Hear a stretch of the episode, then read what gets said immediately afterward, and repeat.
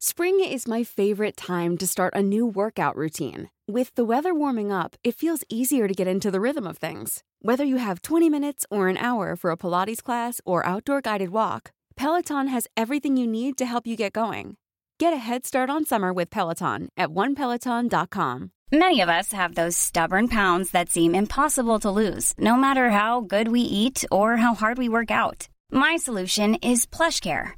PlushCare is a leading telehealth provider with doctors who are there for you day and night to partner with you in your weight loss journey. They can prescribe FDA-approved weight loss medications like Wegovy and Zepbound for those who qualify. Plus, they accept most insurance plans. To get started, visit plushcare.com slash weight loss. That's plushcare.com slash weight loss. This episode contains details that may be disturbing and triggering for some listeners. In today's episode, I'll be telling you a disturbing and perplexing story that comes all the way from across the pond. On September 21, 2001, the torso of a young black boy was found floating in the River Thames, near Tower Bridge in central London. He was initially dubbed Adam by police officers. Over the years, Adam's unidentified remains would stir speculation and arouse terror. During the investigation of his murder, investigators uncovered eerie information that may point to Adam's origins and the circumstances that led to his horrifying death. I'm your host, Nisa. Welcome to the Lost Crimes Library. Let's examine the mysterious story of Adam.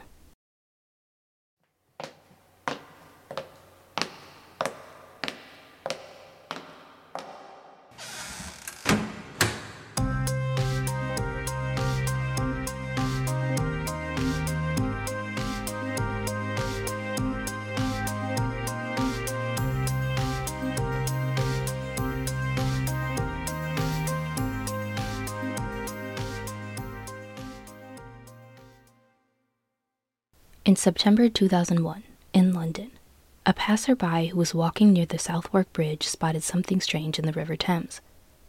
The bright orange shorts caught this man's attention, and upon a closer look, it appeared that those orange shorts weren't just floating alone in the river. No, it looked like they were on a body, a small body, actually. When the London police arrived at the scene, the police found the torso of a little body belonging to a young boy between four and seven years old floating in the river. How does the torso of a young child end up in the River Thames? What happened to the rest of his body? And what kind of monster would do this? Horrified by this gruesome discovery, the London police begin the investigation, and they also give this unidentified body a name Adam. Investigators couldn't find a match for Adam in any databases for missing children in Britain or Europe, so they made requests to the public for help. Did anyone know who this unidentified boy was?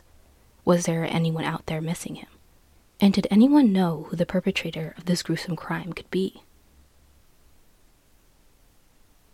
You have to remember that his body was found soon after the 9 11 attacks. His body was found on September 21, 2001. This meant that the story of Adam only received moderate coverage at the time. The 9 11 attacks weren't just publicized in the US. Many countries covered the attacks and it ran through the news cycles in the days and weeks following the attacks. However, this didn't stop the London police from learning whatever they could about Adam, and what they eventually find out is beyond disturbing. What they first learned during the investigation is how and why Adam's other body parts were dismembered. Adam's legs, arms, and head had been expertly removed with extremely sharp knives. He was also poisoned and paralyzed beforehand. His body was drained of blood, and his intestines were found to contain a mixture of strange plant extracts. The forensic team was able to trace these plant extracts to West Africa, most likely Nigeria. But what investigators learn next confuses them even more. When they search for the origins of those bright orange shorts, they learn that these shorts could have only been purchased in Germany or Austria. With Adam appearing to have connections to West Africa, Germany, and Austria, the London police are perplexed. How is all of this connected, and how did Adam end up in London? Because of Adam's connection to Germany, the Metropolitan Police began to look outside of the UK They teamed up with law enforcement officials in the Netherlands after an unidentified white girl was found dismembered on a beach in Nold. They looked into whether there was any connection between the two cases, but the girl was eventually identified as Rowena Rikkers, a four year old girl who was murdered by her stepfather. No link between Rowena's murder and Adam's murder was ever found. So, with Adam's story dying in the media, there wasn't much progress in the year that he was found. However, in the next year, the coverage and interest about the case increased in the UK and the continent of Africa. The London police even reached out to a well known and respected African leader for help with the case.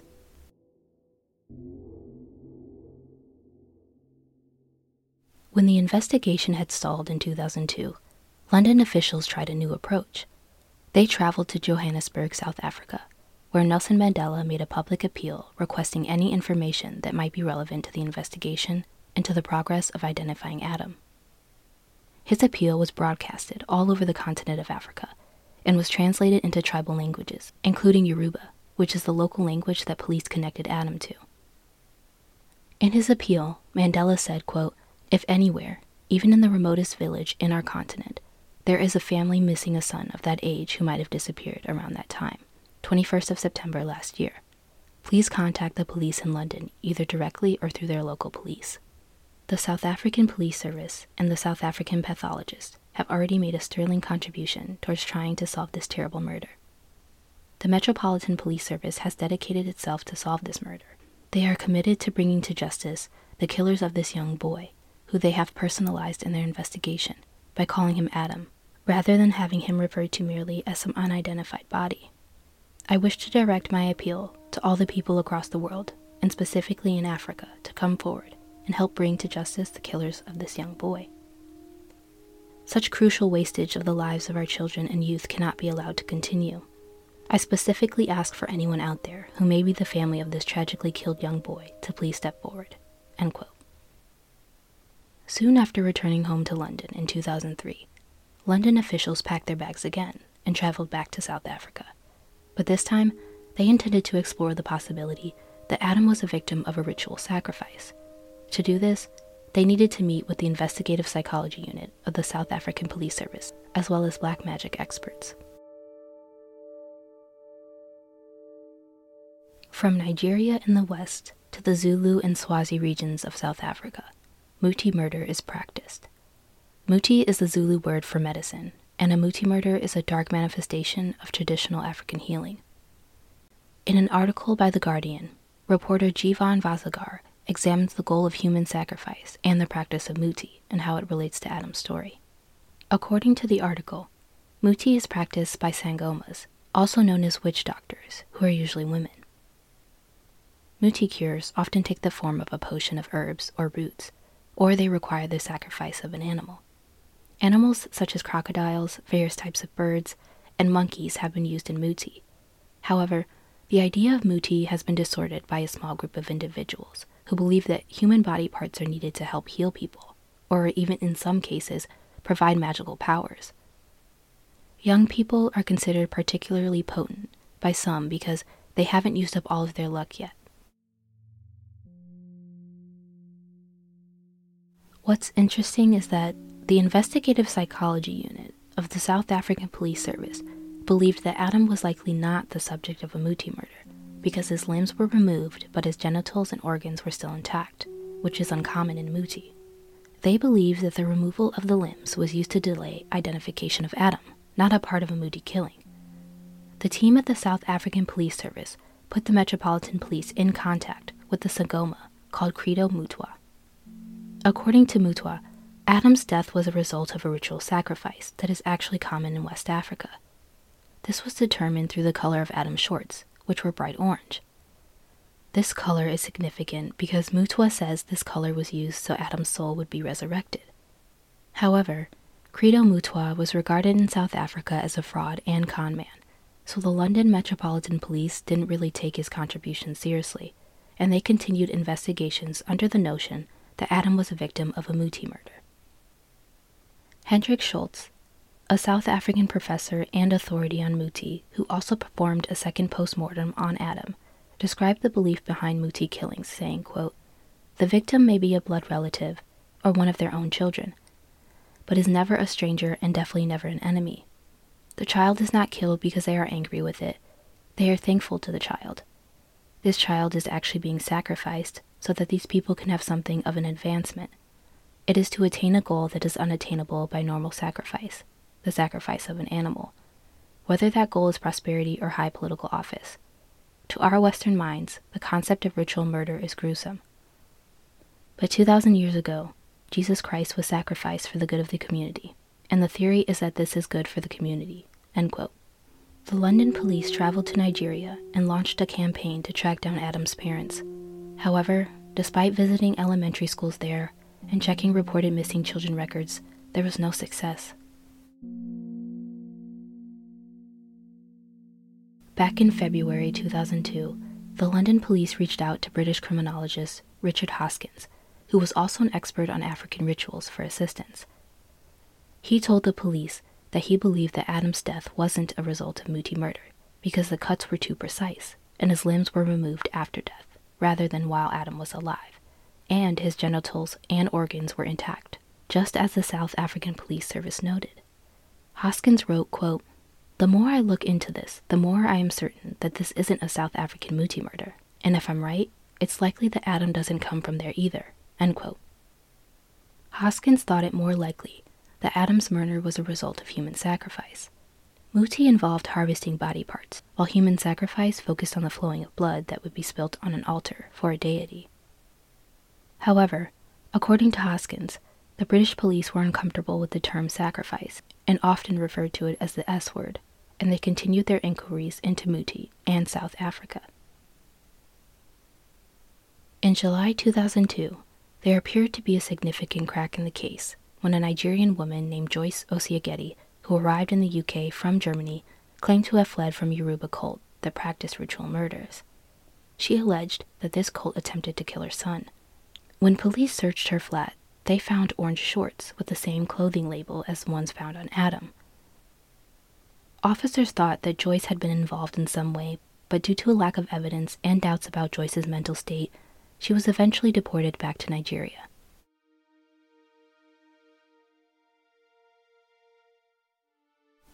On March 29, 2011, it was reported that the torso once found in the River Thames was identified as a six year old named Ikpomwosa, after a television company was able to track down this Joyce woman who claimed to have cared for Adam in Germany. Apparently, she claimed that she was left to care for him when his parents were deported back to Nigeria. Joyce was herself a mother of two, and she told ITV's London Tonight that she handed Adam over to a man named Bawa, who then took Adam to London. At the time, this information was considered a major breakthrough in the case. For years, London police had been searching for more information about who Adam was and how he ended up in London. Was it possible that this Bawa guy killed little Adam? The relief of this newfound information soon dissipated when police began to grow doubtful about this woman's claims.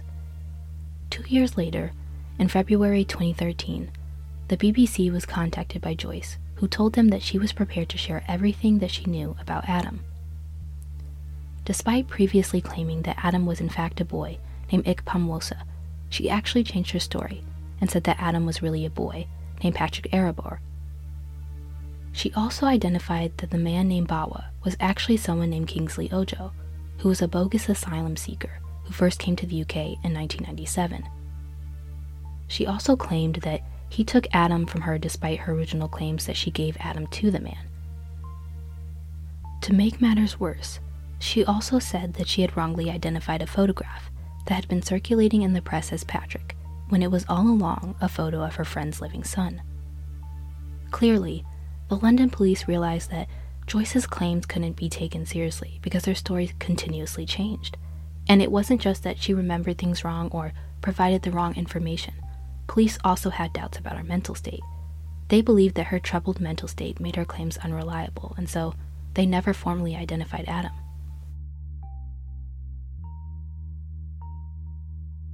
Kingsley Ojo was arrested for using multiple identities, and he was subsequently arrested in London back in 2002 by officers who were investigating the murder of Adam. During Ojo's arrest, the police found what I consider to be compelling evidence connected to Adam's case. According to reporting by Angus Crawford for the BBC, in Ojo's flat, London authorities found a plastic bag, a mixture of bone, sand, and flecks of gold, very similar to a concoction found in Adam's stomach. None of the DNA on the items matched with Adam's DNA. However, that's not all they found in 2002. While searching Ojo's flat, they also found a video labeled as Rituals, which showed a B movie in which an actor cuts off the head of a man. According to Ojo, the video and the mixture police found actually belonged to other people who were living in the house at the time. Police were never able to establish a link between Ojo and Adam's case. In 2004, Kingsley Ojo was sentenced to four and a half years in prison for trafficking children into the country. But that wasn't the last time that London police heard from Ojo, because while in prison, he contacted officers and offered to help them with the case. However, the investigators realized that Ojo was simply wasting their time, and he was eventually deported to Nigeria. He had always insisted that he was never involved with the killing. Retired Detective Nick Chalmers, who worked on the case for seven years, said Ojo was, quote, someone I've been interested in for a long while. I've always suspected his involvement, and now, for the very first time, we have a witness who is saying categorically Kingsley was involved, end quote. He also acknowledged Joyce's statements regarding the identification of Adam had been unreliable in the past, and that she was suffering from psychiatric problems that were being treated with medication. The Metropolitan Police believe that although the nature of Adam's death was grim and appalling, the publicity from the case has acted as a deterrent from other ritual crimes in the UK. This is one of the many cases that keeps me up at night. The murder of Adam is disturbing and heartbreaking. The fact that the case hasn't come any closer to being solved is devastating and frustrating. I struggle with the idea that the parents of Adam haven't at least come forward. Perhaps they fear the legal consequences of coming forward. The way he died and how his body was found is shocking. It's clear that there are large cultural differences and belief differences with this case. Although muti is considered a ritual to show gratitude, the manner of Adam's death and the disposal of his body only feels malicious to someone like me, who strongly believes that children must be protected at all costs. I hope that one day his true identity is known, and that all of the unanswered questions with this case, like who the killer is, are finally answered. There has to be someone out there who knows something about what happened to Adam. If you have any information about Adam, please contact the Metropolitan Police at crimestoppers uk.org.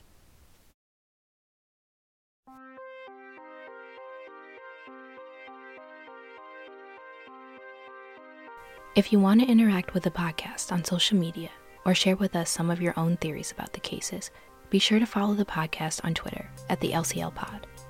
Don't forget to share the podcast so we can get more attention for these very important cases. If you'd like to listen to more episodes of the Lost Crimes Library, you can find it on Spotify, Apple Podcasts, or Google Podcasts. And don't forget to subscribe or follow so you won't miss any new episodes.